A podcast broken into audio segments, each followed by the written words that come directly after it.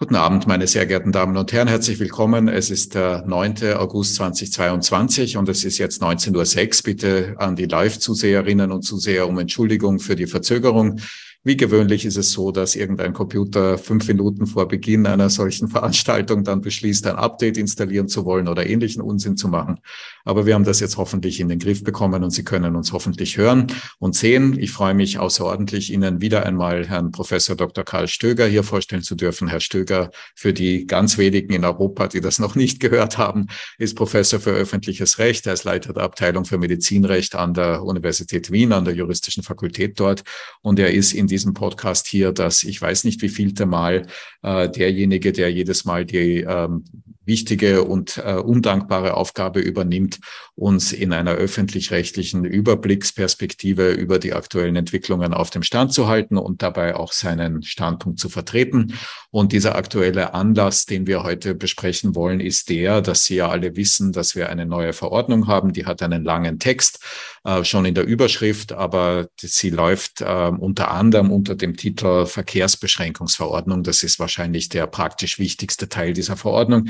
Die BGBL-Nummer ist BGBL 2, Nummer 295 aus 2022. Sie ist unten verlinkt ähm, in dieser Ausgabe, wenn Sie äh, parallel oder danach nicht äh, mitlesen wollen. Wir haben im Vorfeld die übliche Vorgangsweise vereinbart, nämlich die, dass äh, Herr Stöger uns einen Überblick über die über den Normtext geben wird, in weiterer Folge dann äh, ein wenig über die rechtliche Begründung sprechen wird. Dann werden wir die eine oder andere äh, kritische, kritische oder weniger kritische äh, Frage daran anschließen oder Diskussion daran anschließen. Und dann machen wir auch noch einen kurzen Ausblick äh, dahingehend, was der VfGH in den letzten Tagen und Wochen so getan hat. Das ist das Programm. Uh, without further ado, Karl, darf ich dich wie immer fragen, wie ist die Rechtslage? Ja, einen schönen guten Abend, meine Damen und Herren. Äh, danke für die erneute Einladung. Äh, wie ist die Rechtslage? Die Rechtslage ist so, dass etwas passiert ist, womit ich nicht gerechnet hatte. Äh, in der letzten Asboni habe ich noch gesagt, ja, ja, die Verkehrsbeschränkungen äh, von Seiten des Ministers wurde gesagt, die sind jetzt einmal nicht für die Infizierten vorgesehen, sondern für Kontaktpersonen, äh, soweit es sie jetzt eben noch gab, Kinder und dergleichen. Es kam jetzt doch anders. Ähm, und äh, jetzt ist es so, dass es die Absonderung für Covid-19 infizierte Personen derzeit nicht mehr gibt. Ich bin auch gespannt, ob wir sie je wiedersehen werden. Äh, die rechtliche Begründung lässt das gewissermaßen offen und äh, verweist darauf, äh, dass die derzeitige Lage es erlaubt, auf äh, die Absonderung zu verzichten. Ähm, ich glaube, dass, äh, und das ist etwas, worüber wir vielleicht weniger werden reden können, aber dass gerade die politische Dimension äh, dieser Verordnung der wirkliche Sprengstoff ist. Äh, rechtlich ähm, kann man ungefähr erfassen, was sie sagt. Sie hat auch rechtlich ein, zwei Punkte, auf die man natürlich aufpassen muss und über die möchte ich dann gerne äh, mit dir und mit Ihnen, meine Damen und Herren, sprechen. Ähm, das erste, du hast es schon gesagt, die Verordnung hat einen sehr langen Titel. Das liegt daran, dass es eine Sammelverordnung ist, die drei Verordnungen ändert, beziehungsweise zwei Verordnungen ändert, eine neu erlässt. Äh, die neu erlassene ist eben diese Covid-19-Verkehrsbeschränkungsverordnung. Äh, Artikel 1 ist insoweit ganz interessant, der ändert die sogenannte Absonderungsverordnung. Ihr wirklicher Titel ist deutlich länger. Das ist die Verordnung, die im Kern auf das Jahr 1915 zurückgeht und damit äh, in die Geburtszeit des Epidemiegesetzes. Und dort ist eine gar nicht so unwichtige Änderung vorgenommen worden. Äh, bisher stand in Paragraph 4 dieser Verordnung, die insgesamt die Krankheiten aufzählt, für die man Absonderungs- oder sonstige verkehrsbeschränkende Maßnahmen vorsehen kann, dass bei Infektion mit SARS-CoV-2 man entweder mit Absonderung oder mit Verkehrsbeschränkung vorgehen kann. Jetzt steht das zum Beispiel so auch für die Affenpocken neuerdings drinnen. Äh, also wie gesagt, SARS-CoV-2 bisher äh, Absonderung oder Verkehrsbeschränkung äh, und bei infizierten Personen hat man ja, wie wir wissen, auf die Absonderung zurückgegriffen äh, bei anderen Personen zuerst auch, also Infektionsverdächtige und so, da hat sich dann so manches bei den Kontaktpersonen verschoben. Und jetzt ist ein neuer Paragraph 4a erlassen worden in dieser Verordnung, der sagt, bei SARS-CoV-2 können kranke, krankheitsverdächtige und ansteckungsverdächtige äh, Verkehrsbeschränkungen unterworfen werden. Das heißt, die erste Aussage ist gewissermaßen, bei SARS-CoV-2 gibt es nicht mehr die Wahl zwischen Absonderung von Infizierten und Verkehrsbeschränkung, sondern Infizierte äh, ebenso wie Krankheitsverdächtige und Ansteckungsverdächtige können nur unter Anführungszeichen Verkehrsbeschränkungen unterworfen werden. das führt, und das müssen wir, glaube ich, hier schon einfließen, zur ersten Frage, die auch in den Medien diskutiert wurde. Ähm, ich habe mitbekommen, dass die Diskussion losging, dann war ich auf Urlaub, ich habe aber aus der Ferne gesehen, sie wurde natürlich geführt, aber politisch gelöst, nämlich könnten einzelne Bundesländer im Wege ihrer Landeshauptleute im Rahmen der mittelbaren Bundesverwaltung strengere Maßnahmen ergreifen. Da ging es eben um die Auslegung dieses Paragraph 43a, der sagt, dass bei SARS-CoV-2 äh, Verordnungen nach dem Epidemiegesetz äh, in strengerer Form auch äh, durch den Landeshauptmann erlassen werden können, wenn das nicht ausreicht. Und da war eben die Frage, die gar nicht wirklich leicht zu beantworten ist, wäre das möglicherweise auch für diese Verordnung einschlägig gewesen? Mit anderen Worten, hätte konkret Wien sagen können, nein, bei uns gilt weiterhin nicht Verkehrsbeschränkung, sondern Absonderung für kranke oder krankheitsverdächtige Personen. Letztlich wurde das nicht gemacht. Ich glaube, dass der 43a da schwierig zu deuten ist. Unbedingt ausgeschlossen hätte das aber wohl nicht. Ähm, von dem her, äh, diese Zerreißprobe ist dem Bundesstaat Österreich dann doch erspart geblieben, denn man muss natürlich schon eines sehen, es war ja dann letztlich auch die Begründung. Äh, es wird dann wahrscheinlich sehr schwer zu verstehen, warum zum Beispiel äh, jemand, der von Niederösterreich, äh, mit Wohnsitz in Niederösterreich in Wien arbeitet, auf den ersten Blick nach Wien einreisen könnte zumindest. Da müsste man gewissermaßen allen Personen, die in Wien positiv getestet werden, sagen, ihr müsst euch hier isolieren oder ausreisen. Äh, und allen, die von außen reinkommen, müsste man sagen, ihr dürft hier, also es, dürft hier nicht herein. Es wäre wohl tatsächlich sehr schwierig gewesen und hätte auch äh, spannende Rechtsfragen ausgelöst, beginnend eben mit der Frage, ob der 43a äh, Epidemiegesetz das wirklich gedeckt hätte. Es ist dazu einmal nicht gekommen. Also das ist gewissermaßen das erste Thema, das nicht verwirklicht wurde, aber sehr wohl intensiv diskutiert wurde. Das hat man mitbekommen. Nämlich ja, Entschuldige, der 43a das erlauben. Kurze Frage noch dazu. Es hat sich aber nichts geändert, dass diese Frage irgendwie erledigt hätte, nicht? Also wenn Wien jetzt übermorgen auf die Idee käme, dass das nicht mehr tragbar wäre, was der Bund Gesetz, täte, hat sich genau. die Rechtslage nicht verändert, richtig? Die Rechtslage also, im Gesetz ist nach wie vor ja. so, dass es um die Auslegung des 43a geht und dass es schon eine Auslegungsvariante gibt, die man die das wohl hergeben würde, dass man zum Beispiel sagt, wir verschärfen schon einmal die Absonderungsverordnung in dem Punkt, mhm. äh, sodass gewissermaßen die Verkehrsbeschränkungsverordnung auf bestimmte Personen gar nicht Anwendung findet. Was jedenfalls klar ist, das gibt der 43a Epidemiegesetz sicher her, ist, dass die Verkehrsbeschränkungsverordnung in einzelnen Bundesländern verschärft werden könnte.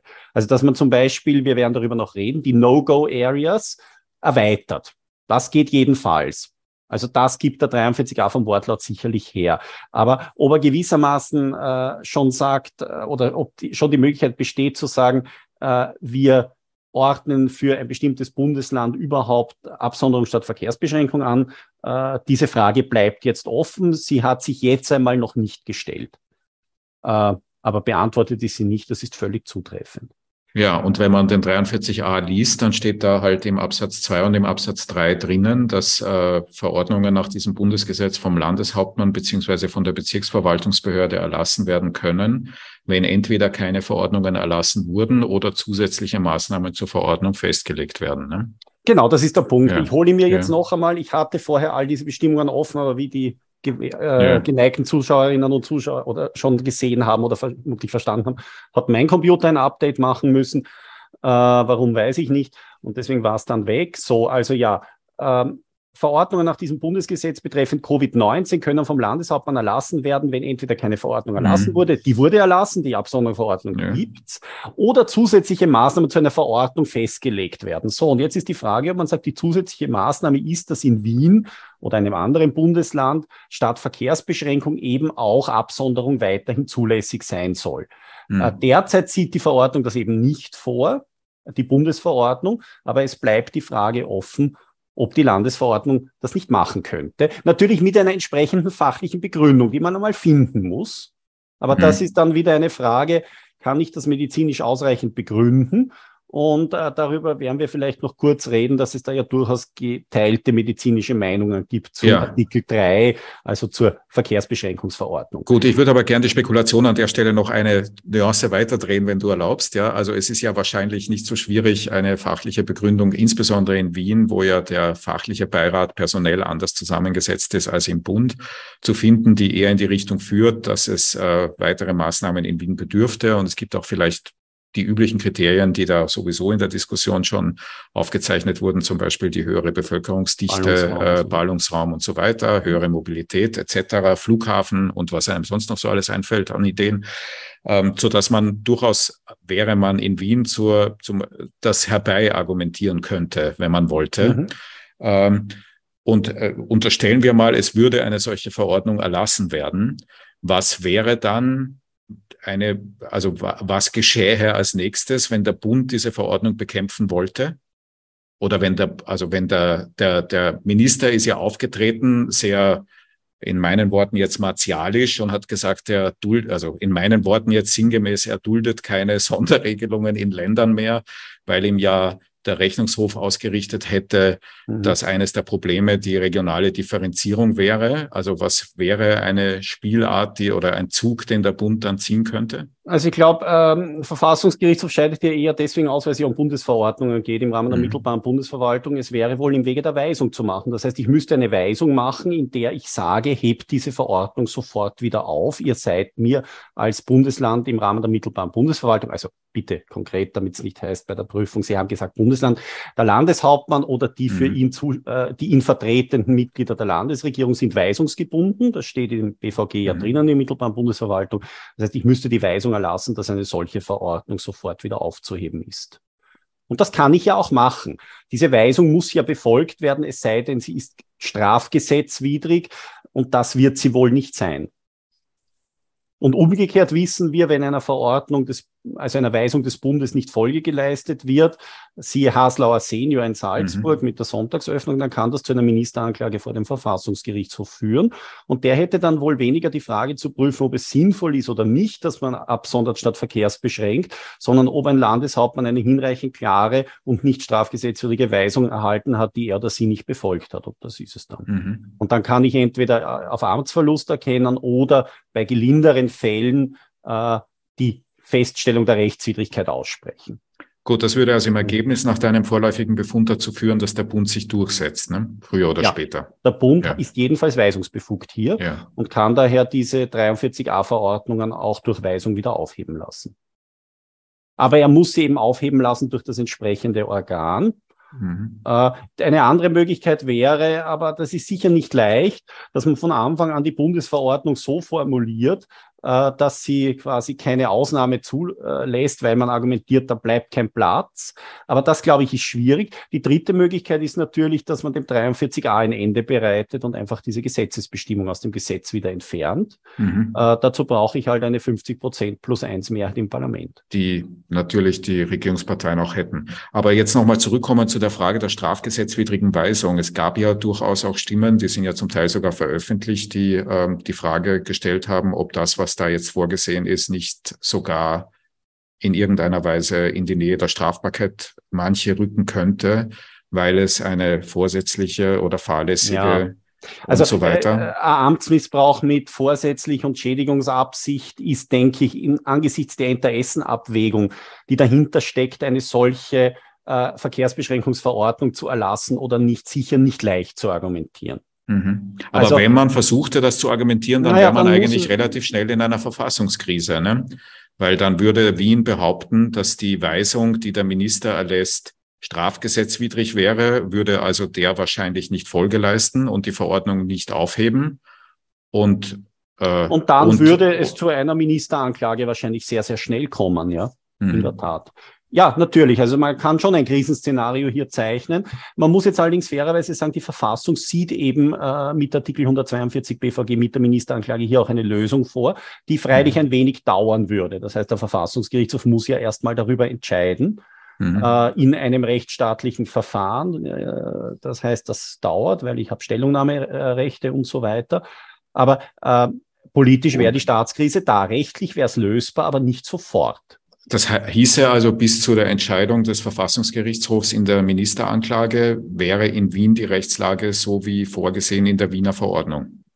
Die ja. wäre also anzuwenden. Also auch eine gesetzwidrige bzw. Ja. verordnungswidrige Verordnung ist anzuwenden, mhm. äh, wie ja auch ein verfassungswidriges Gesetz anzuwenden ist, bis es mhm. aufgehoben ist.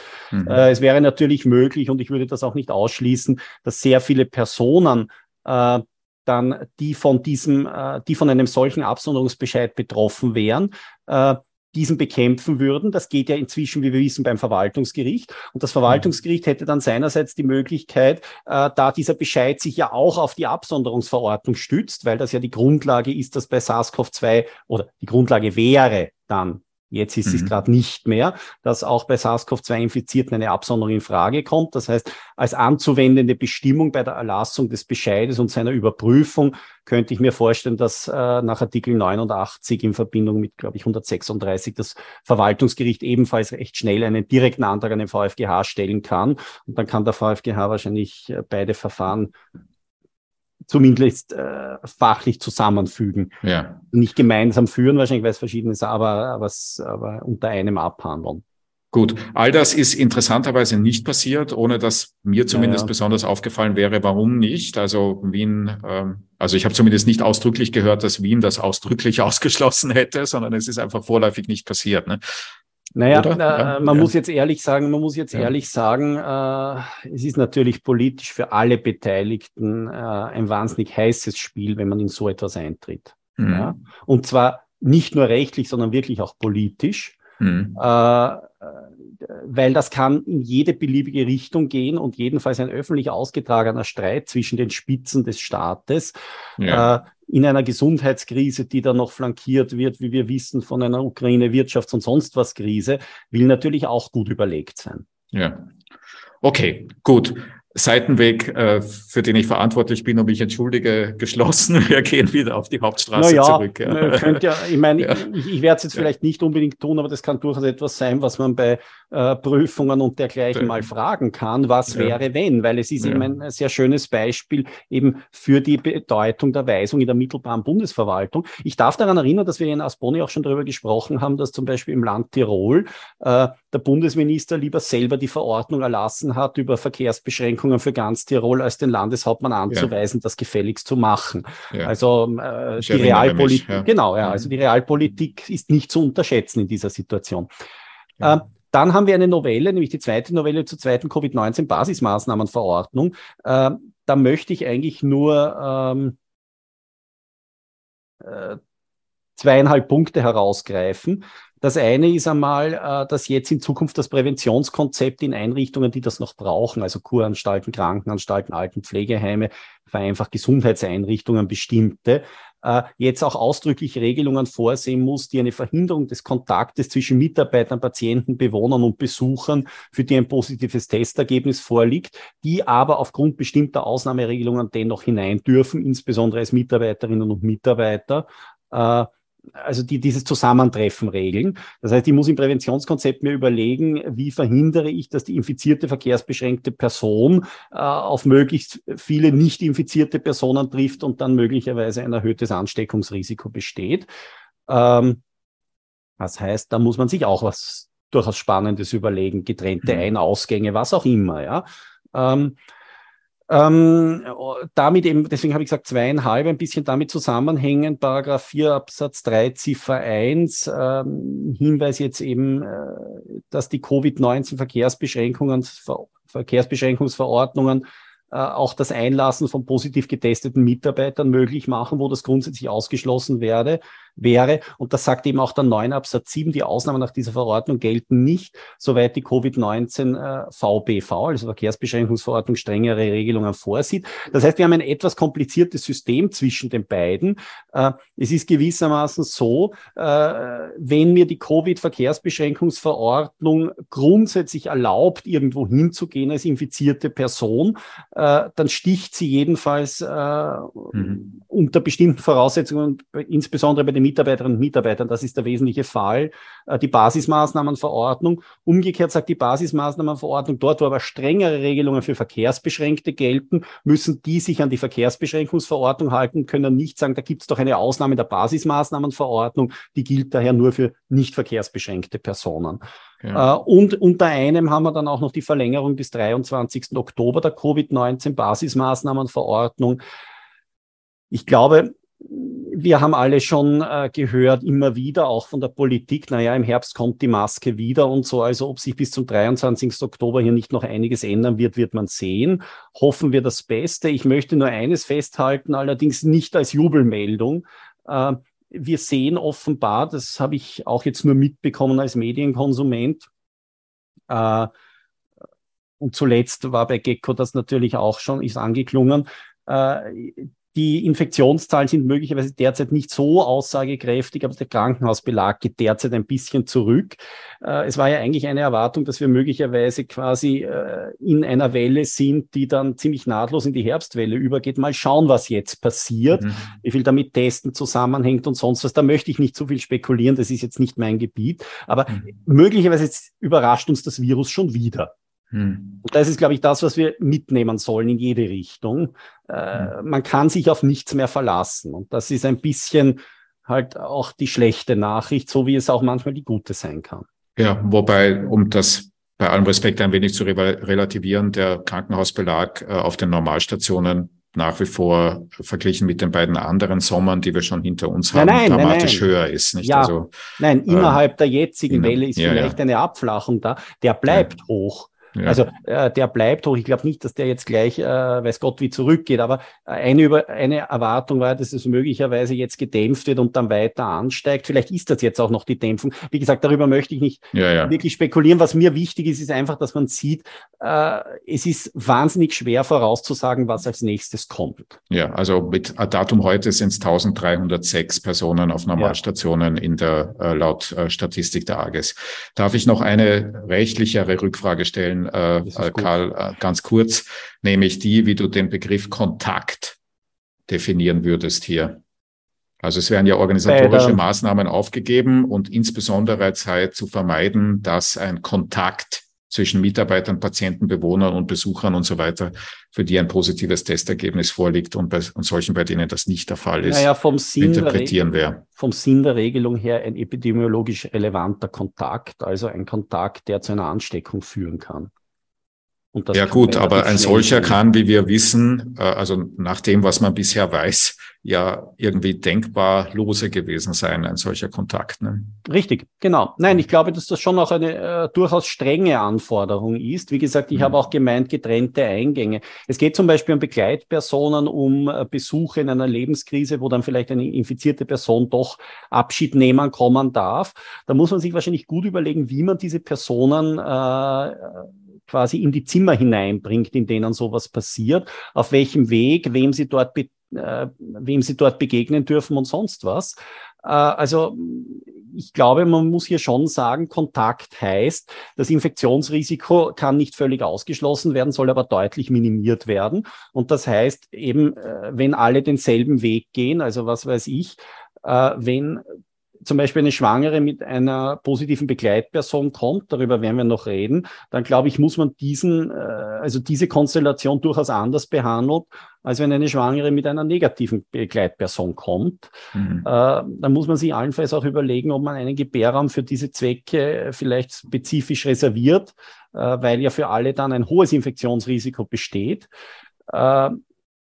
Ja, ja. also ich frage mich nur, ob hier nicht eigentlich ein, wieder mal ein Catch-22 drinnen verborgen ist, ja, weil wenn man Kontakt so definiert, dass äh, es ein, also Kontakt bedeutet, es entsteht ein Infektionsrisiko und wir haben einen Fall einer eingetretenen Infektion, dann haben wir durch den Eintritt der Infektion, Klammer auf, wenn man nachweisen kann, dass sie eben dort stattgefunden hat, was eine Frage des Einzelfalls ist, Klammer zu, aber dann hätten wir durch die eingetretene Infektion einen, schon den Beweis dafür, dass eben die Verhinderung des Kontakts nicht erfolgreich war und damit eine Verletzung der Verordnung.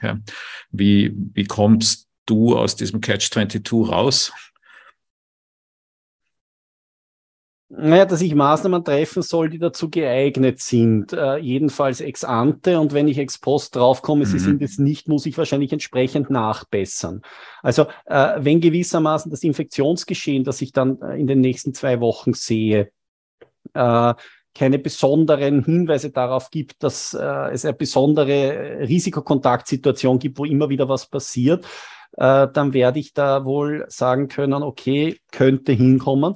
Wenn ich feststelle, ich habe in meiner Krankenanstalt äh, etwa auf der Geburtsabteilung, einem massiven Cluster, nachdem äh, drei positiv getestete Personen aus bestimmten Gründen, sei es Begleitpersonen, mhm. Personal dort waren, da muss ich sagen, okay, irgendwas hat da definitiv nicht funktioniert. Äh, das muss anders geregelt werden. Äh, mhm. Führt uns natürlich dann auch wieder zur von uns ja auch schon mehrfach diskutierten Frage, wird dann irgendwann vielleicht gegenüber dem Träger einer Einrichtung Schadenersatzansprüche genau. geltend mhm. machen? Äh, ich glaube, äh, das arbeitsrechtliche Gespräch hast du schon gehabt. Eins habe ich schon gehabt, Mit, der zweites habe ich morgen. Ja. Ähm, Danke für die Frage. Ich, ich, darf mich jetzt, nein, ich darf mich jetzt ja. insoweit und hoffe, ja. das nimmt mir keiner übel ein bisschen zurücklehnen und sagen, ja. das sind ja auch die Fragen, die im Arbeitsrecht sehr intensiv mhm. diskutiert werden, jetzt im Hinblick auf die Fürsorgepflicht und so, mhm. wo es ja ganz schnell dann um die Frage auch der Verursachung und eines mhm. äh, einer kausalen Verursachung und daraus eines möglicherweise resultierenden Schadenersatzes gehen kann. Mhm. Okay.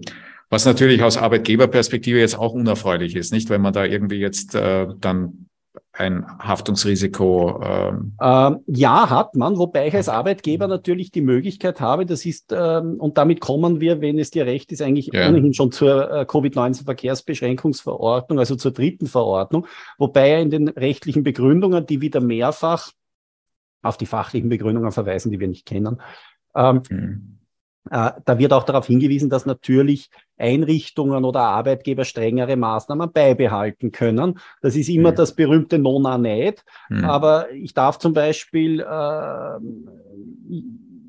ja, unsere Studierenden werden da wahrscheinlich jetzt auch bald Infos bekommen oder schon bekommen haben. Die Mitarbeiterinnen und Mitarbeiter der Uni Wien wurden zum Beispiel bereits infiziert, äh, informiert, dass infizierte, ja, informiert, dass infizierte Personen nicht kommen sollen. Äh, und zwar weder zum Unterrichten noch zum Arbeiten. Äh, entweder machen sie es online oder es geht nicht. Und im Übrigen gilt Homeoffice. Und wer Krankheitssymptome aufweist, gilt niemals krank zur Arbeit äh, macht auch kein Homeoffice, sondern meldet sich krank. Mhm. Äh, Finde ich übrigens äh, sehr vernünftig muss mhm. ich ehrlich sagen. Ja? Ich auch. Also äh, mhm. ich möchte, ich würde auch, sage ich ganz offen, wenn ich weiß, dass ich infiziert bin, mich nicht in einen Hörsaal stellen, nicht mit Maske, was ich müsste. Mhm. Äh, und schon gar nicht ohne Maske, was ich nicht dürfte, äh, auch nach der Verordnung nicht. Mhm. Aber ich glaube, das ist nicht gescheit. Mhm. Weil nach zwei ja. Stunden äh, durch die Maske durchreden, äh, ja, ja, und wechseln könnte man sie nicht, weil man sie zu diesem Zwecke abnehmen müsste, nicht? Also es ist. Äh naja, äh, ich überlege gerade, äh, in äh, geschlossenen Räumen, wenn ein physischer Kontakt, ja, es wird schwierig. Ich müsste wahrscheinlich schnell aus dem juridischen Rausgehen. rausrennen nach ja. einer Stunde, also. zwei Meter ab. Äh, ja. Dann habe ich mich wirklich rechtskonform verhalten. Und das ist leider nicht nur lustig, wie wir gleich sehen werden, mhm. äh, weil dahinter steckt ja die von uns bereits äh, andiskutierte Thematik. Achtung, bitte ja nicht ins Strafrecht kommen. Genau, ja. Mhm. Mhm. Ähm, also für alle, die die letzte Asboni, glaube ich, nicht gesehen haben, wir werden vielleicht eh noch mal kurz darauf zu sprechen kommen. Äh, das Problem im Hintergrund ist ja, dass die fahrlässige und vorsätzliche, wobei hier eher die fahrlässige das Thema ist, die fahrlässige Verbreitung übertragbarer Krankheiten ein strafbares Delikt mhm. ist nach dem StGB 178, 179. Mhm. Und äh, es sagt auch die rechtliche Begründung recht schön, ja, man muss also davon ausgehen, wenn man sich an alles hält, was in dieser Verordnung steht, dann handelt man nicht sorgfaltswidrig im Sinne des Strafrechts, allerdings unvorgreiflich der Rechtsprechung der unabhängigen Gerichtsbarkeit, wie wir auf Seite 4 völlig zu Recht und auch mit einem gewissen trotzdem äh, Unwohlsein lesen dürfen. Äh, mhm. keine Gefährdungseignung. Also man muss das, glaube ich, schon ernst nehmen und deswegen bin ich mir gar nicht sicher, ob alle Arbeitnehmer so wahnsinnig glücklich sein werden, äh, wenn sie zum Job, äh, äh also beim Job erscheinen sollen, weil die müssen trotzdem sehr, sehr aufpassen, äh, weil was weiß ich, wenn äh, ich dort meine Lieblingsbürokollegin, meinen Lieblingsbürokollegen treffe, mit dem oder der mich seit fünf Jahren eine herzliche Abneigung verbindet, und der oder die sagt dann so, und jetzt zeige ich dich an, weil ich habe Schnupfen gekriegt und ich habe gesehen, du hast da mal die Maske runtergenommen. Mhm. Lustig ist das nicht. Mhm. Ja, also auch wenn die Staatsanwaltschaft dann vielleicht sagt, naja, kann man nicht äh, lassen, aber weiß man ja nicht. Ja. ja, wobei sich jeder Arbeitnehmer rational verhält, wenn er in einer solchen Situation, wenn er gleichzeitig mit einem Arbeitgeber konfrontiert ist, der will, dass er arbeiten geht, also weniger vernünftig ist als unser Arbeitgeber äh, sich rational verhält, indem er möglichst nichts sagt. Ne? Also, es, also das Verstecken äh, der Infektion ist die wahrscheinlich aus individueller Perspektive risikoärmste Antwort auf die Situation. Ja, davon ne? würde ich aber dringend abraten, äh, wenn in irgendeiner Weise die Gefahr besteht, dass dann ein positives Testergebnis doch ja, natürlich. Aus welchen Gründen naja, auch immer. Äh, aber das, nat natürlich ist das kein Ratschlag, den ich gerade gebe, Karl, sondern ja, ja, es ist der Versuch einer realistischen Einschätzung dessen, was passiert. Nämlich die Leute werden einen Antigentest machen, der wird positiv sein. Dann werden sie das, sie werden wenige oder keine Beschwerden haben und dann werden sie den Antigentest schnell verschwinden lassen, wenn sie überhaupt einen gemacht haben. Ja. und arbeiten ein, gehen. Das ist eine Gefahr, die droht, wobei man ganz offen sagen muss, diese Gefahr droht sowohl bei Verkehrsbeschränkungen wie auch bei Absonderung. Also die Folge, die dann eintritt, äh, hm. glaube ich, hat da nicht viel Einfluss. Jemand, der äh, keine Verkehrsbeschränkung will, will auch nicht abgesondert werden und macht, wenn symptomfrei, möglicherweise in beiden Situationen dasselbe. Es gibt aber schon einen Unterschied, nämlich den, dass der Arbeitgeber jetzt die Kosten für das Nichterscheinen des ja, ja. Arbeitnehmers trägt ja, und damit genau. möglicherweise mehr Druck ausübt als bisher auf die genau. ArbeitnehmerInnen und äh, hm. Jetzt habe ich nicht mehr den Kostenersatz durch den Staat. Das ist sicher ein Punkt, der mitgespielt hat, weil der Staat erspart sich jetzt sehr, sehr viel Geld. Und das Ganze ist ja. jetzt quasi wieder äh, auf das übliche Arbeitsrecht äh, ja. hinübergelegt äh, worden. Die ja. Krankheit des Arbeitnehmers. Ja.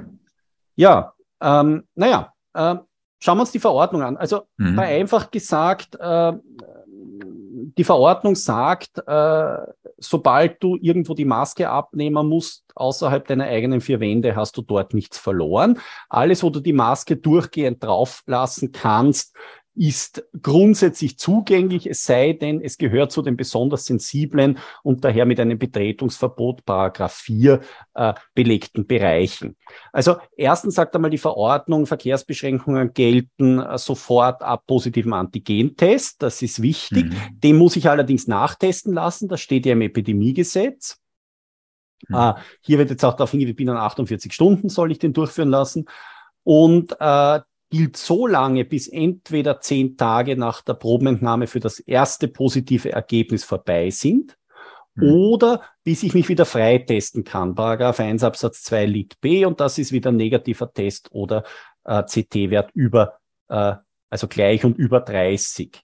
Mhm. Ähm, dann äh, Maske ist eine FFP2-Maske. Zusammenkünfte ist wieder definiert Personen aus verschiedenen Haushalten, also nicht aus demselben Haushalt.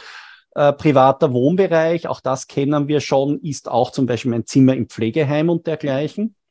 Ja. Äh, und physischer Kontakt, da wir über den Kontakt gesprochen haben, hier mal ein Hinweis, was physischer Kontakt ist, jede körperliche Anwesenheit einer anderen Person im selben Raum.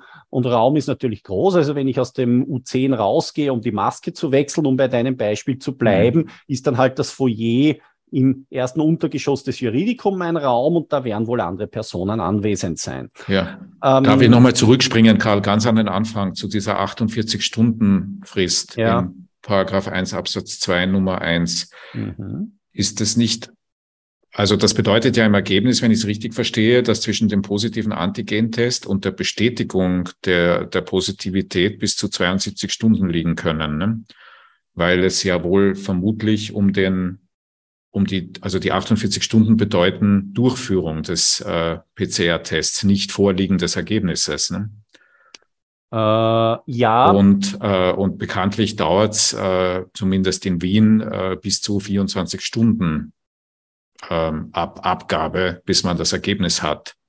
Ja. Heißt also, wenn man Pech hat, reden wir da von 72 oder noch mehr Stunden, innerhalb derer wohl nicht einmal eine Verkehrsbeschränkung vorliegt, oder? Nein, nein, Moment. Die Verkehrsbeschränkung liegt vor.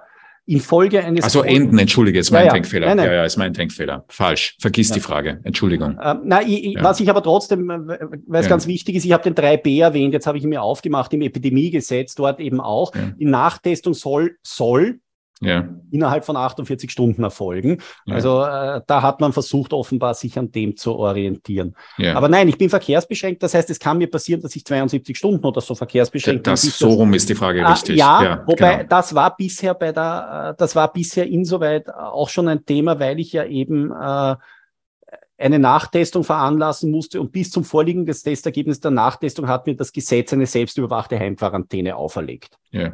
Also äh, das konnte mir auch passieren bisher schon, dass ich zu Hause bleiben musste ja. äh, im Wege einer selbstüberwachten Heimquarantäne. Äh, jetzt ist es so, äh, dass die Verkehrsbeschränkung sofort gilt, ab dem positiven Antigentest. Das heißt, ich muss jetzt aber nicht bis zum Vorliegen des Testergebnisses zu Hause bleiben, sondern habe mich so zu verhalten, als ob ich infiziert bin. Das heißt mhm. aber, raus darf ich schon. Ja. ja. Ähm, also ja. das trifft die False Positives, nicht? Die, die, genau. Um das nochmal klarzustellen. Ja. Genau. Okay. Ja, ja. Genau. Ja. Mhm. Ähm, ja, dann äh, haben wir den Paragraph 3, Verpflichtung zum durchgehenden Tragen einer Maske in geschlossenen Räumen, eben wo ein durchgehender, also wo ein physischer Kontakt zu anderen Personen nicht ausgeschlossen werden kann.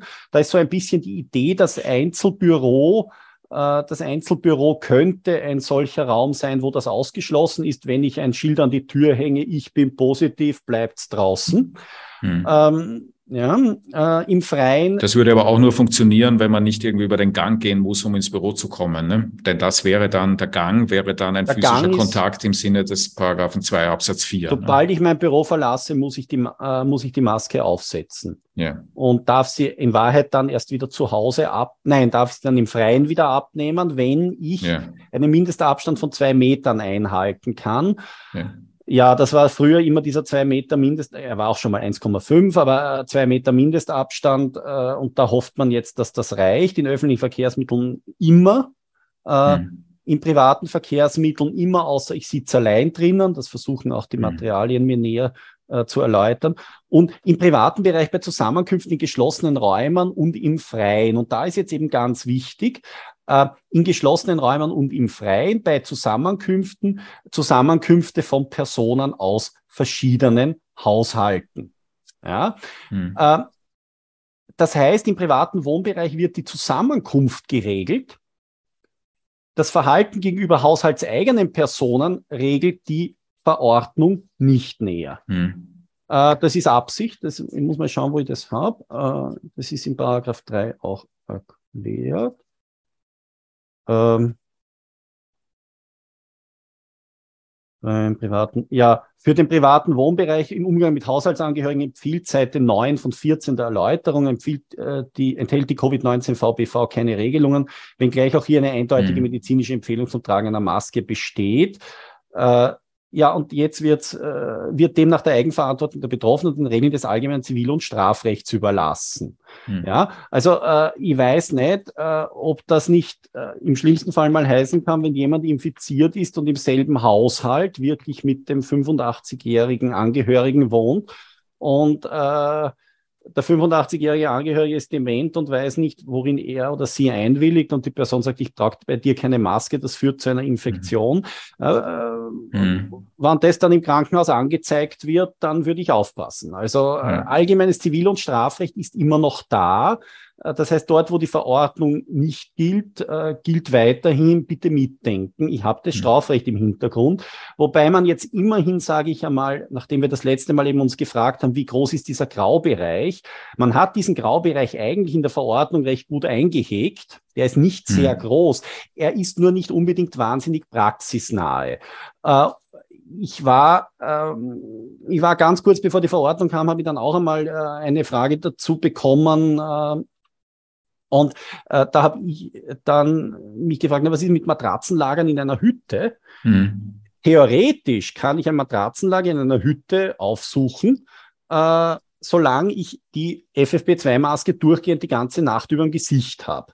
Mhm. Empfehlen würde ich es nicht. Hm. Äh, runternehmen darf ich sie auf keinen Fall. Und hm. äh, warum werde ich die Hütte wahrscheinlich nicht unbedingt aufsuchen? Ja, weil ich drinnen nicht essen kann. Also wenn muss ich auf der Hüttenterrasse mit zwei Meter Abstand essen, sonst geht's nicht. Ich würde also, abgesehen davon, dass doch die meisten positiv getestet, die ich kenne, keine Lust auf eine Wanderung haben, während sie positiv hm. getestet sind aufgrund ihres Zustands. Ich muss also ehrlich sagen, es verbietet sich praktisch wohl weitgehend, das in die Tat umzusetzen, rein rechtlich wenn ich topfit bin und so. Aber ich, ich weiß nicht, also in einem Gemeinschaftsschlafraum zu übernachten, gefällt mir nicht wahnsinnig guter Gedanke. Ja, und auch das wieder, nur um das noch einmal ein bisschen anders nuanciert jetzt zu sagen, Karl, führt ja im Zusammenspiel damit, dass es praktisch keine Testpflichten mehr gibt dazu, dass ein weiteres Incentive produziert wird, nur ja, wenn irgend möglich, nicht zu testen. Ne? Weil wenn ich krank bin, merke ich eh, dass ich krank bin, im Sinne von, wenn ich Symptome habe und dann gehe ich nicht auf die Hütte. Und wenn ich aber nicht mich krank fühle und übermorgen einen, eine Hüttentour plane, dann schaue ich heute lieber nicht nach, was ja, der Antigentest ergibt. Ne? Äh, also äh, es ist die ganze Verordnung darauf ausgerichtet, symptomfreie Patientinnen und Patienten davon fernzuhalten, sich zu testen im Ergebnis. Nein, es überlässt ihnen selber, was aber im Ergebnis dazu führen wird, dass viele Leute auf die Testungen verzichten werden, wenn nicht gerade ein besonderer Anlass besteht. Und ja, ich glaube schon, dass man bis zu einem gewissen Grad da auch letztlich hingehen will. Mhm. Also ich würde das politisch gar nicht ausschließen. Da habe ich jetzt aber kein Insiderwissen, sage ich auch gleich dazu nichts, dass jetzt äh, der ja. Glaube in, weil, aber ja, es deutet ein bisschen die Richtung, dass man, ja, die Tests kosten viel. Man beschränkt sie jetzt auf die Fälle, wo die Leute wirklich äh, wollen und der Incentive für eine, das Incentive für eine Testung ist jetzt nicht wahnsinnig derzeit. Das ist richtig. Mhm. Ja. Ähm, ja, äh, Maske muss korrekt getragen werden, also ja, dann, dafür ist nicht korrekt. Mhm. Ähm, steht jetzt ausdrücklich drinnen.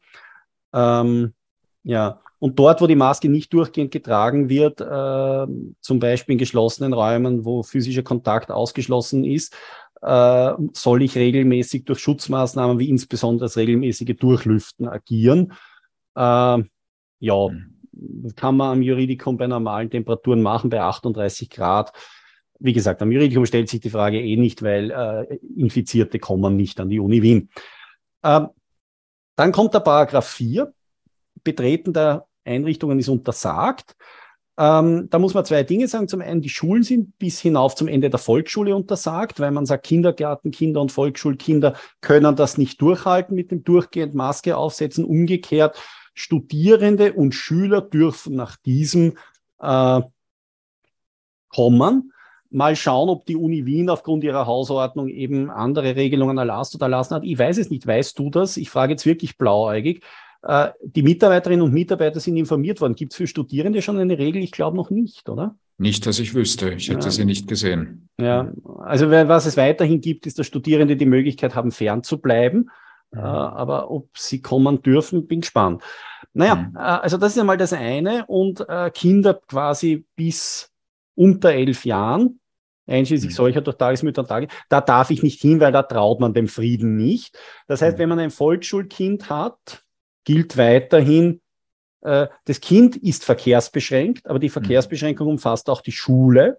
Hm. Das heißt, es ist eine gewisse Verbesserung gegenüber einer Absonderung, weil ich sagen kann, geh raus spielen. Und wenn mehr als zwei Meter Abstand im Garten, dann kannst du die Maske runternehmen.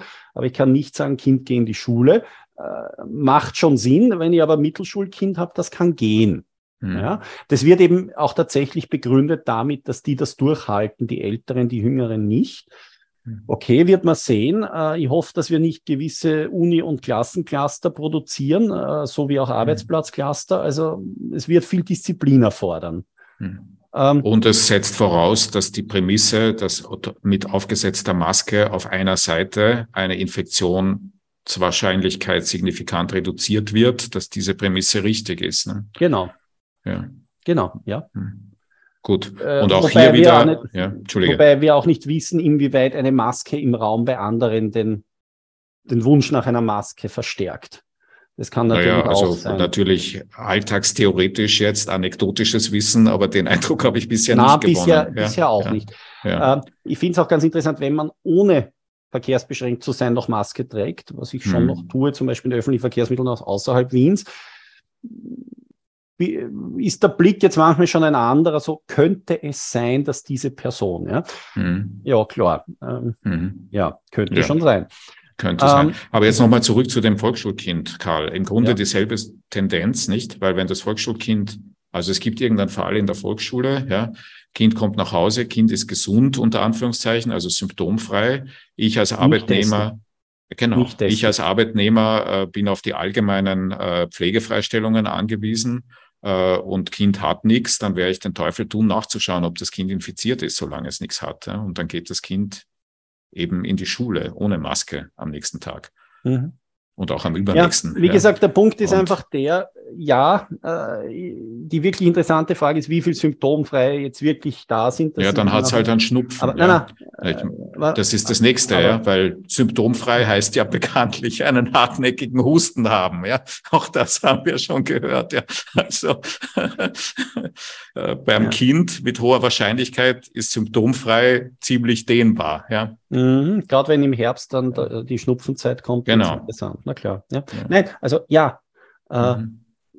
Also es, wir werden sehen, wie viel es gibt, aber die Medizin sagt, die sind genau gleich ansteckend und das ist natürlich ein potenzielles Problem. Ja, ja. ja. Ähm,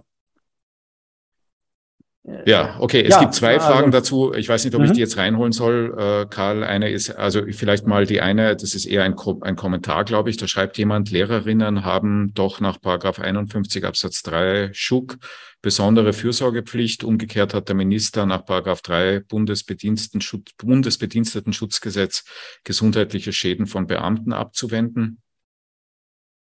Ja. Also Vermutlich ist das ein äh, Argument in die Richtung, dass das gegen höherrangiges Recht verstoßen könnte, was da steht. Ja, ja also äh, in der Verordnung wird davon ausgegangen, dass dem nicht so ist. Aber mhm. ja, äh, es gibt Schutzpflichten. Wie gesagt, es ist eine spezielle Ausprägung, wenn man so will, der im Privatrecht bekannten Fürsorgepflicht des Arbeitgebers, wo sie ja dieselben Fragen stellen und auch morgen wieder gestellt werden, nehme ich an. Mhm. Äh, und die Fürsorgepflicht der Lehrerinnen und Lehrer, ja, wobei man natürlich sich fragen kann, ob man nicht rechtlich sagt, wenn sie sich entsprechend der Verordnung verhalten, die ihnen sagt, wie sie sich als infizierte Lehrkräfte äh, benehmen, mhm. äh, dann kann man ihnen keinen Vorwurf machen, was allerdings immer noch die Frage offen lässt, wenn die so in den Raum gestellt worden ist, eben, ob man nicht sagt, aber die Verordnung könnte in dem Punkt gesetzwidrig sein. Aber solange ich das tue, was die Verordnung sagt, wird man mir persönlich wahrscheinlich nicht vorwerfen können, dass ich nicht fürsorglich handle, weil ich hm. das ja darf, bis hm. zu einem gewissen Grad möglicherweise sogar soll, wenn eben mein hm. Schuldirektor, meine Schuldirektorin sagt, bitte kommen. Ja? ja.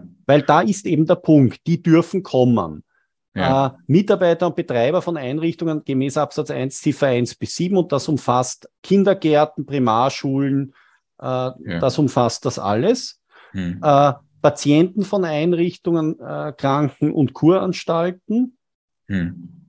Bewohner von Alten- und Pflegeheimen, äh, betreute Personen und Klienten in Tagesstrukturen im Behindertenbereich Altenbetreuung. Also, äh, und jetzt Besucher dürfen auch kommen in Krankenkuranstalten und äh, Alten- und Pflegeheime äh, zur Begleitung bei kritischen Lebensereignissen, zur Seelsorge und zur Palliativ- und Hospizbegleitung. Das waren ja bisher schon Ausnahmen vom Testregime teilweise, mhm. beziehungsweise vom G-Regime. Jetzt sind es halt Ausnahmen äh, vom Betretungsverbot. Und das äh, ist eben das, was mit dieser von uns vorher erörterten Bestimmung in der zweiten Basismaßnahmenverordnung zusammenhängt, dass man dann im Präventionskonzept dafür sorgen muss, dass diese Ausnahme möglichst wenig Schaden anrichtet, was sicher eine große Herausforderung sein wird. Äh, ja, Personen bei Entbindungen ja. eben, also die dürfen dann doch rein und da sind eben die Lücken, auch in den gut geschützten Einrichtungen, mhm. die das Virus äh, relativ, relativ schnell wieder reinmarschieren kann, wenn man nicht aufpasst. Ja. Und ich würde mir ganz gern jetzt von dir auch nochmal eine Einschätzung abholen dahingehend, Karl, wie man das also in einer normalen Schulsituation als Volksschullehrerin oder als Volksschullehrer jetzt also rechtskonform umsetzen können soll, wenn man infiziert ist. Also man steht ja da fünf Stunden lang vor Schülerinnen und Schülern. Man muss aufs Klo, man muss irgendwann mal was trinken, äh, man muss äh, wahrscheinlich, wenn man Nachmittagsbetreuung hat, irgendwann was essen. Man muss die Maske wechseln. Äh, wie, wo, wann? Ja, ich meine, das wurde der Minister auch gefragt und hat dann gesagt, man soll das irgendwie in die Hände der Arbeitgeberinnen und Arbeitnehmerinnen legen und die werden sich das schon irgendwie ausmachen. Aber wie? Naja, viel Zeit, viel Zeit in den Pausen im Freien verbringen, um Luft zu schnappen, Maske zu wechseln. Ich glaube nicht, dass das sehr lustig wird. Also ich glaube, dass das für die Betroffenen es ist wahnsinnig anstrengend, äh, mit Maske zu sprechen länger. Wir sind ja mhm. an der mhm. Universität privilegiert, dass wir es abnehmen dürfen. Deswegen tun wir uns leicht zu sagen, ja, ja, äh, Lehrerinnen und Lehrer mussten Stunden mit dem unterrichten, wenn die dann vielleicht auch noch äh, ja, ganz leichte Symptome spüren, die ihnen das Sprechen oder Atmen schwerer. Also ich glaube, dass äh, vielleicht gerade im Schulbereich, wo dann doch auch die Arbeitnehmerinnen und Arbeitnehmer einen gewissen Organisationsgrad aufweisen, man halt vermehrt dann zu Krankmeldungen greifen wird, zu telefonisch und dem Ort sage ich hab Kopfweh. Und äh, ich huste mhm. zwar relativ wenig, aber mir geht's dreckig und ich habe einen positiven Covid-Test. Ich gehe davon aus, dass die meisten Ärzte sagen werden, ohne Zögern, Voraussetzungen der telefonischen Krankmeldung sind hier erfüllt. Mhm. Also äh, ich möchte jetzt auch nicht sagen, dass das jetzt mein Ratschlag per se ist, aber äh, mhm. bitte, wenn ich mich nicht wohlfühle, dorthin zu gehen, weil ich glaube, dass ich das mit meinen Vorstellungen, wie ich meinen Schülerinnen und Schülern richtig begegne, nicht vereinbaren kann, weil mir das Kopfweh bereitet, dann teile ich dieses Kopfweh dem Arzt oder der Ärztin mit mhm. und sage hm. positiver Test und schweres Kopfweh. Mhm. Äh, und äh, wie gesagt, ich, äh, in anderen Bereichen, das hast du schon angesprochen, werden die Arbeitnehmerinnen und Arbeitnehmer ordentlich unter Druck sein. Mhm. Ähm, ja, also Paragraph 4 Absatz 2 ist die Liste der Ausnahmen und das ist schon nicht wenig. Mhm. Und das ist eine Herausforderung, glaube ich, äh, innerhalb einer Verordnung, die für sich schon gesundheitlich eine Herausforderung ist. Äh, ja. Glaubhaftmachung, Betreten ist Verweilen. Gut, das kennen wir. Mitwirkung bei der Überprüfung. Mhm. Ja. Arbeitnehmerschutz, Bundesbedienstetenschutz und Mutterschutz. Äh, ja, wann darf ich nicht hin, wenn ich deswegen mit der Maske nicht, äh, nicht schaffe, aus medizinischen Gründen? Dann darf ich nicht gehen, zum Beispiel Schwangerschaft. Oder wenn die Erbringung der Arbeitsleistung durch das durchgehende Tragen einer Maske verunmöglicht wird. Mhm. Ja. Also äh, ich gehe mal davon aus, Leistungssportler werden es nicht schaffen, selbst mhm. wenn sie sich fit fühlen würden. Ja. Mhm. Ähm, ja, Ausnahmen, Abwehr Unmittelgefahr Leib und Leben, äh, das kennen wir. Das zweite ist neu. Äh, der Infiziertenpool ist zulässig. Die Infizierten dürfen sich ohne Maske zusammensetzen und dürfen äh, einander auch betreuen. Das ist ja durchaus eine Idee, die in den Materialien deutlich ventiliert wird. Kranke Personen werden von kranken Pflegekräften und Medizinerinnen und Medizinern betreut. Ob das praktisch umsetzbar ist, äh, die Frage kann ich nur an die Krankenanstalten und Heimbetreiber weitergeben. Ich glaube, es ist fordernd. Ähm, und ja, das zeigt insgesamt, es ist eine Verordnung, die man meines Erachtens vom rechtlichen her durchaus versteht, äh, die aber zwei große Fragen aufwirft. Die erste kann ich nicht beantworten, zur zweiten traue ich mich etwas zu, zu sagen. Die erste Frage ist, ist es medizinisch wirklich wahnsinnig gescheit, auch in einer Abwägung der Vor- und Nachteile, was man hier gemacht hat? Man hat ja durchaus gehört, äh, etwa auch im, äh, im Bereich von Gecko, äh, sehr viele medizinisch äh, ausgebildete Personen waren sehr skeptisch und sind sehr skeptisch. Es gibt aber schon auch andere Stimmen, auch zum Beispiel in Gecko, die sagen, naja, man muss irgendwie aus dem Ganzen raus, man muss irgendwie jetzt anders mit dem Ganzen langsam umgehen. Ähm, aber medizinisch gibt es ordentliche Bedenken gegen diese Verordnung. Und das führt zur zweiten Frage, zu der ich mich doch mehr sagen traue. Macht sie das Gesetz oder verfassungswidrig? Und das glaube ich weniger. Wir sind hier wieder bei den staatlichen Schutzpflichten. Mhm. Der Staat muss Gesundheitsgefährdungen bis zu einem gewissen Grad abwehren, muss sie reduzieren. Was der Staat hier macht, erhöht das Risiko einer Infektion für alle. Das ist gar keine Frage. Ähm, er hat freilich auch andere Interessen, die hier eine Rolle spielen, die gegen die Schutzpflichten abzuwägen sind. Auch ein bisschen die psychische Gesundheit der Bürgerinnen und Bürger, die immer wieder ein Thema ist und inzwischen doch schon sehr viele trifft. Aber äh, ich glaube, der entscheidende Punkt ist der, äh, die Verfassungen in Europa und auch die MRK geben dem Staat einen gewissen Spielraum. Und wir sind jetzt nicht in der Mehrheit der Staaten, die sowas machen. Wir sind auch nicht der einzige Staat, der das macht. Die Schweiz macht das tatsächlich so. Großbritannien macht das im Großen und Ganzen so. Slowenien macht das scheinbar auch so. Und die sind aber auch alle, Briten sind jetzt mit der MRK schon inzwischen ein bisschen ein Sonderfall, äh, aber mhm. für alle anderen gilt, ähm, sind Staaten, die unter der MRK agieren, unter Artikel 8 und der Schutzpflichtenrechtsprechung des EGMR. Und manche heben die Isolation auf, manche bleiben dabei. Ich glaube, wir sind im Spielraum, so dass das vielleicht nicht sinnvoll ist medizinisch, aber meines Erachtens wahrscheinlich nicht verfassungs- und gesetzwidrig. Wie gesagt, das größere Bauchweh ist, ist es so klar, dass ich mich nicht ins Strafgesetzbuch zu weit begebe, wohlmeinend, wenn ich mich an diese Verordnung halte. Und da im Großen und Ganzen, glaube ich, in den meisten Fällen, wenn man es wirklich ernst nimmt, ist sie eine gewisse Guideline dafür, was geht und was einfach auch nicht geht, durchgehend mit Maske. Hm. Aber ähm, ja, ich glaube, dass es verfassungsrechtlich zulässig ist. Ob es gescheit ist, bin ich mir nicht sicher. Aber als Jurist äh, muss man sagen, ein, weiterer, ein weiteres Element dieses großen Paradigmenwechsels dass das Risiko für die Allgemeinheit einer Infektion natürlich deutlich ansteigend ist, zugleich aber auch vor dem Hintergrund einer Variante, die sich auch immer mehr Leute sucht und äh, zumindest bei vielen Personen, nicht bei allen, äh, jedenfalls, äh, wenn die Impfung im Hintergrund ist, zu milderen Verläufen führt. Das weiß man ja inzwischen. Mhm. Äh, für Risikogruppen und so bleibt das Ganze ein gewaltiger Balanceakt. Ja, also dass es auch aus diesem Grund vielleicht den einen oder anderen geben mag, der das verfassungsrechtlich anders sieht als du ja. an der Stelle. Ja. Äh, und bekanntlich auch sogar veröffentlicht anders sieht, äh, was mich zur Frage führt, wie man das denn jetzt, wenn man dieser Meinung wäre, also wenn man der Meinung wäre, sie, sie wäre verfassungswidrig, wie man das realistischerweise angreifen könnte. Also eine Möglichkeit, die ich sehen würde, wäre, dass eine Landesregierung ähm, aktiv würde. Ne? Ähm, ja, ja äh, äh, Parlament. Ja. Im Parlament, äh, der Abgeordnetenantrag wäre auch eine Möglichkeit. Mhm. Ähm, Individualantrag wird nicht ganz so leicht, glaube ich, äh, weil die Frage ist, wer dadurch unmittelbar in den Rechten betroffen ist und an sich jetzt einmal äh, plain reading wäre, betroffen sind Personen, für die ein positives Testergebnis vorliegt. Und die werden sich möglicherweise nicht wehren, außer sie sagen zum Beispiel, aufgrund dieser Verordnung darf ich nicht zu Hause bleiben, obwohl ich positiv getestet bin, weil mein Arbeitgeber sagen kann, du musst kommen. Ich setze mich da mit einem Risiko aus, dass ich nur durch eine Krankschreibung abwenden könnte, die nicht vorliegt.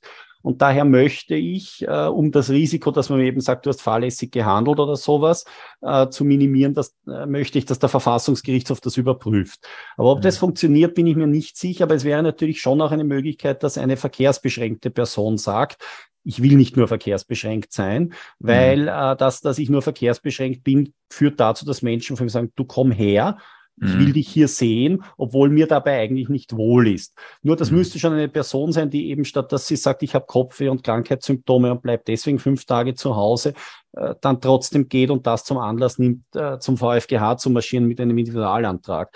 Mhm. Ob das realistisch ist, wage ich derzeit nicht wirklich zu sagen. Mhm. Äh, Verordnungen, Verordnungen können auch von der Volksanwaltschaft angefochten werden. Das ist schon auch noch mhm. eine Möglichkeit, gerade für äh, vulnerable Personen, dass die sagen, Missstand in der Verwaltung in der einen mhm. oder anderen Form. Mhm. Also es Aber gibt eine, eine Organisation von äh, betroffen, also von zum Beispiel Vulnerablen, kommt nicht äh, hin. Ne? Wir ja. sind nicht im Umweltrecht, wo so ja. etwas unter bestimmten genau. Voraussetzungen möglich wäre. Ich glaube nicht. Nein. Ja. Und interessanterweise ist die Karte, dass ein Land äh, dagegen vorgehen könnte, soweit ich es gesehen habe, auch nicht wirklich gezogen worden bisher. Ne? Also auch die auch zum Beispiel Wien hat sich diesbezüglich bisher nicht positioniert. Ne? Oder zumindest ja, nicht so, dass ich es gelesen hätte.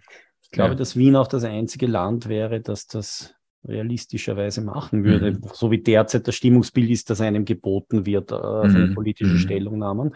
Mhm. mhm. Äh, ich glaube ich glaub nicht, dass es ausgeschlossen, aber ja, natürlich diese Möglichkeit bestünde. Ähm, mhm es kann natürlich auch ein Argument sein, dass man es zu einem späteren Zeitpunkt macht, mit dem Argument, es mag schon sein, dass sie zum Stand äh, Anfang August äh, noch zulässig war, diese Verordnung, aber sie ist jetzt invalidiert, weil aufgrund des sich veränderten Infektionsgeschehens nicht nur höhere Fallzahlen, sondern neue Variante und so müsste es wieder eine Isolierung geben, weil die bringt was, die Absonderung.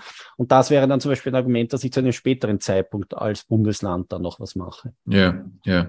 Karl, zwei Fragen aus dem Publikum, wenn ich darf. Mhm. Ich glaube, beide lassen sich schnell erledigen. Die eine ist ähm, noch wahrscheinlich auf das vorher besprochene zurückgehend. Ist eine infizierte Person eigentlich verpflichtet, ihre Kontakte Kontakte über die Infektion zu informieren? Äh, also es war an sich schon bisher so, äh, dass das Aufgabe des Staates war, das Kontaktpersonenmanagement. Äh, das heißt, ob ich selber tue, war an sich mir selbst überlassen, vorausgesetzt, ich habe beim Kontaktpersonenmanagement die Wahrheit gesagt damit nämlich dann die Amtsärztinnen und Amtsärzte einschätzen konnten, wer wirklich Kontaktperson ist, weil die Idee war, ich kann das vielleicht nicht immer. Mhm. Ja, das heißt, ich glaube nach wie vor nicht, also strafrechtlich wohl derzeit nicht, weil es eben mhm. und auch zivilrechtlich eher nicht. Das ist vielleicht bis zu einem gewissen Grad eine nette Geste. Man muss aber bitte schon auch auf eines aufpassen. Da geht es jetzt gar nicht darum, ob jemand gute oder schlechte Nachrichten gerne hört, aber man tut vielleicht nicht immer allen Menschen damit einen Gefallen, äh, wenn man sie zu Kontaktpersonen erklärt, die sie aus medizinischer Sicht vielleicht gar nicht sind. Also ich sollte mir schon sicher sein, dass das ein Kontakt war, der intensiv genug war. Und da muss ich halt wissen, wie gut ich diese Person kenne. Ja. Äh, und also ich glaube nicht, dass es derzeit eine Grundlage für eine Verpflichtung gibt. Es gibt ja nicht einmal eine gegenüber dem Staat momentan ja. umfassend über Kontaktpersonen zu informieren. Wenn ich gefragt werde, in bestimmten, zum Beispiel als Arzt, als Ärztin, äh, dann wäre es gut mhm. oder meinem Arbeitgeber sollte ich es auch melden und der wird zum Beispiel als Krankenanstaltenträger vielleicht daraus seine Schlüsse ziehen. Aber jetzt eine allgemeine Informationspflicht, nein. Mhm. Äh, und derzeit eben auch gegenüber dem Staat keine umfassende Kontaktpersonen-Nachverfolgungspflicht. Mhm. Und dann noch eine Frage, ist eigentlich übergeordnet irgendwo ein klares Ziel verankert, zum Beispiel Überlastung des Gesundheitssystems, Verhinderung von Infektion? Gilt das dann zukünftig analog für Influenza? Fragezeichen. Ähm, also das, die Verhinderung der Überlastung des Gesundheitssystems ist tatsächlich verankert im Covid-19-Maßnahmengesetz. Äh, das mhm. Covid-19-Maßnahmengesetz ist eine der Rechtsgrundlagen dieser Sammelverordnung.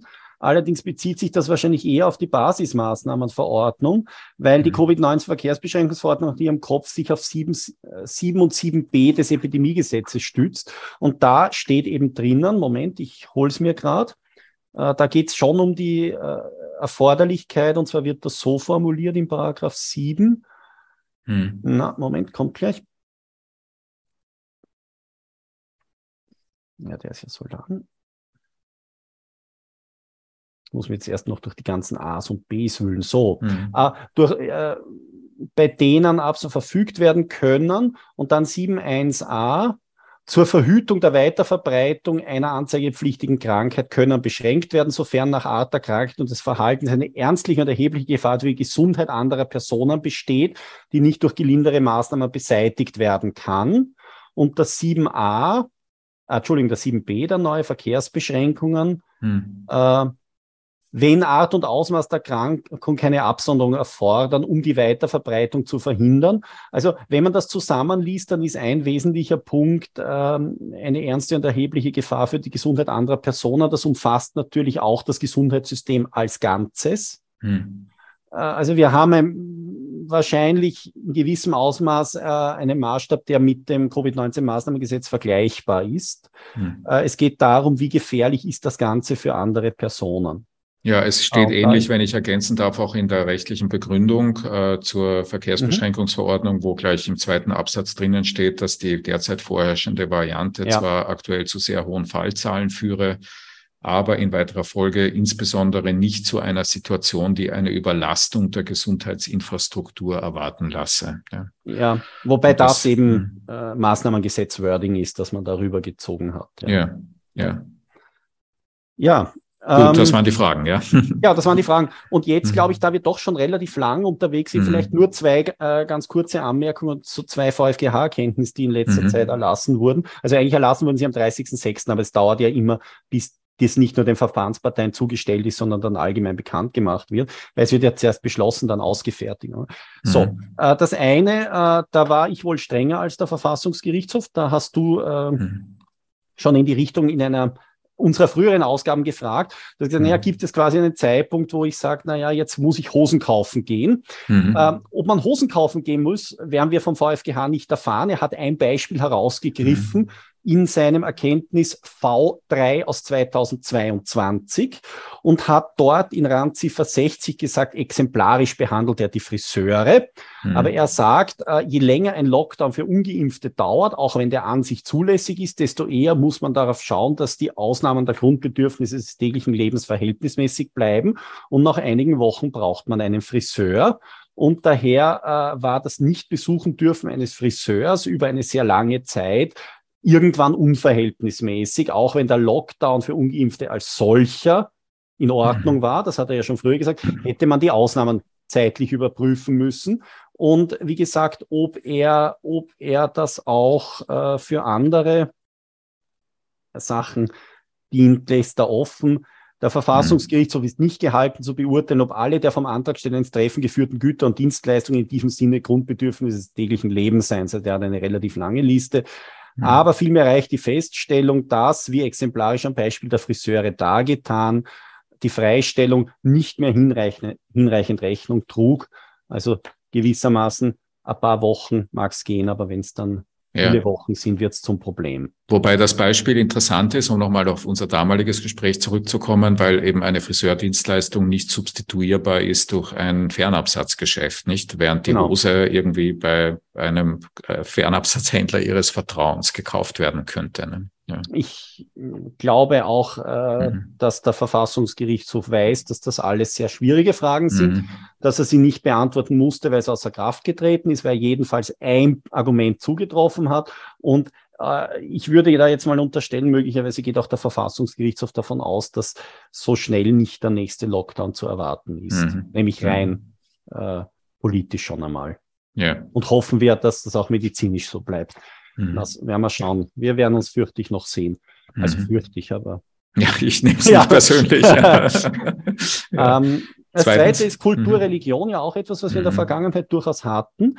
Also, äh, die Schließung der Kultureinrichtungen unter Delta-Verhältnissen ist als solche in Ordnung und verstößt nicht gegen die Kunstfreiheit. Das ist mhm. wichtig. Aber die pauschale Ausnahme für religiöse Veranstaltungen äh, geht dem VfGH zu weit. Also er sagt zum mhm. Beispiel, dass man ein Begräbnis ausnimmt von den Beschränkungen. Das hat er ja selber verlangt, weil mhm. er die entsprechende Beschränkung aufgehoben hat und gesagt hat, äh, also Begräbnisse nicht zugänglich zu machen, das geht nicht. Und er sagt jetzt auch nicht, dass ich nicht bestimmte äh, kirchliche Feierlichkeiten und dergleichen vielleicht privilegieren kann, aber der Verordnungsgeber lässt also nicht nur näher eingegrenzte Formen der Religionsausübung in Gemeinschaft mit anderen zu, um ein diesbezüglich elementares Grundbedürfnis gemeinschaftlicher Religionsausübung in Krisenzeiten zu ermöglichen, sondern er nahm in dem Fall mit der fünften Covid-19-Notmaßnahmenverordnung, jedwede Zusammenkunft, zu, welchem Zweck, zu welcher Form der Religionsausübung auch immer, vom Anwendungsbereich der Verordnung aus. Und das geht nicht, Mhm. Ja? Also mit anderen Worten, ich habe jetzt überlegt, ich muss ehrlich gestehen, ich bin nicht mehr dazugekommen, das nachzuschauen. Ich weiß nicht, ob äh, ich, ich weiß noch, du warst natürlich als kritischer Fragesteller der Meinung, geht das überhaupt? Ich mhm. weiß nicht mehr ganz, was meine Position war. Ich habe gesagt, ich glaube, es ist eine Abwägungsfrage, man kann mhm. das so sehen, mhm. äh, äh aber es ist nicht ungefährlich. Ich glaube, das war so mhm. der Sukus äh, jetzt nicht. Also der VfGH mhm. sagt jetzt ganz klar, also pauschal alle religiösen äh, Versammlungen ausnehmen, das geht nicht. Äh, wenn ich währenddessen alle Theater und dergleichen zusperre. Ja, man sieht wieder mal, dass meine Rolle die deutlich dankbarere ist als deine, weil ich muss immer nur die blöden Fragen stellen und manche davon werden dann aufgegriffen, nicht? Also es ist unfair, die Rollenverteilung ist hm. unfair. Hier. Nein, ich meine, die, die Fragen, die Fragen ja. drängen sich ja auf. Es ist auch immer ganz mhm. interessant, welche letztlich vom VfGH dann doch beantwortet werden und welche mhm. wieder nicht. Ja. Ja. Ähm, also ich habe dann mir kurz überlegt, ob das Ganze jetzt im Lichte seiner sonstigen Rechtsprechung zur Religionsfreiheit, Kopftuchverbot, Kruzifix mhm. eine besondere Signifikanz hat. Das glaube ich ehrlich gesagt gar nicht. Ich glaube, es ist eher wirklich schwerpunktmäßig ein gleichheitsrechtliches Erkenntnis und auch wirklich so durchargumentiert. Ja, und insoweit auch schon kritisiert, nicht? Auch dazu gibt es ja schon öffentliche Positionen, die kritisch sind. Ja. Mhm. Gut, ich glaube, wir haben eine, eine Gewalttour gemacht, aber sie war es wert, glaube ich, aus meiner Sicht, Karl. Ich denke, wir sind vorläufig mal wieder durch, oder? Ja, also ich hoffe, ja. wir konnten wieder ein bisschen Licht ins Halbdunkel bringen. Ja. Schauen wir, wie es weitergeht. Ähm, ich glaube, wir dürfen gespannt bleiben, auch auf das, was da jetzt noch an Verordnungen vielleicht kommt oder nicht kommt. Ja, also ich glaube auch, dass der Sommer, der, auch der normative Sommer noch nicht vorbei ist, sondern dass da noch das eine oder andere kommen wird und im Herbst erst recht. Ja, die normative Kälte macht mir vor allem Sorgen und zwar jetzt weniger, mhm. weil äh, wir wissen jetzt, dass der Sommer das Virus auch nicht mehr aufhält, aber mhm. es sind im Herbst dann wahrscheinlich doch nochmal ganz andere Situationen auch an den Arbeitsstätten, Schulen und dergleichen zu erwarten. Aber wie gesagt, äh, man sieht ja an den jetzigen Zahlen, äh, über deren Zuverlässigkeit man, wie gesagt, durchaus ein bisschen diskutieren kann. Aber äh, so wirklich berechenbar ist das alles nicht. Also es mhm. bleibt leider ja spannend. Ja. Ja, in diesem Sinn, dieses, dieses Finale hatten wir auch schon immer wieder mal, ja. dass es spannend bleibt. Ähm, das äh, ist wohl so. Umso mehr danke ich Ihnen, dass Sie uns bei dieser Spannung begleiten hier, die Sie zuhören. Ich äh, danke vor allem dir, Karl, dass du diese Spannungsbögen jedes Mal aufs Neue aufbaust. Ich hoffe, dass wir alle miteinander in Verbindung bleiben, dass Sie, liebe Zuseherinnen und Zuseher, interessiert bleiben und vor allen Dingen, dass wir alle so gesund wie möglich bleiben oder so rasch wie möglich so gesund wie möglich werden. Alles Liebe und Gute und bis bald. Auf Wiederhören. Schönen Abend.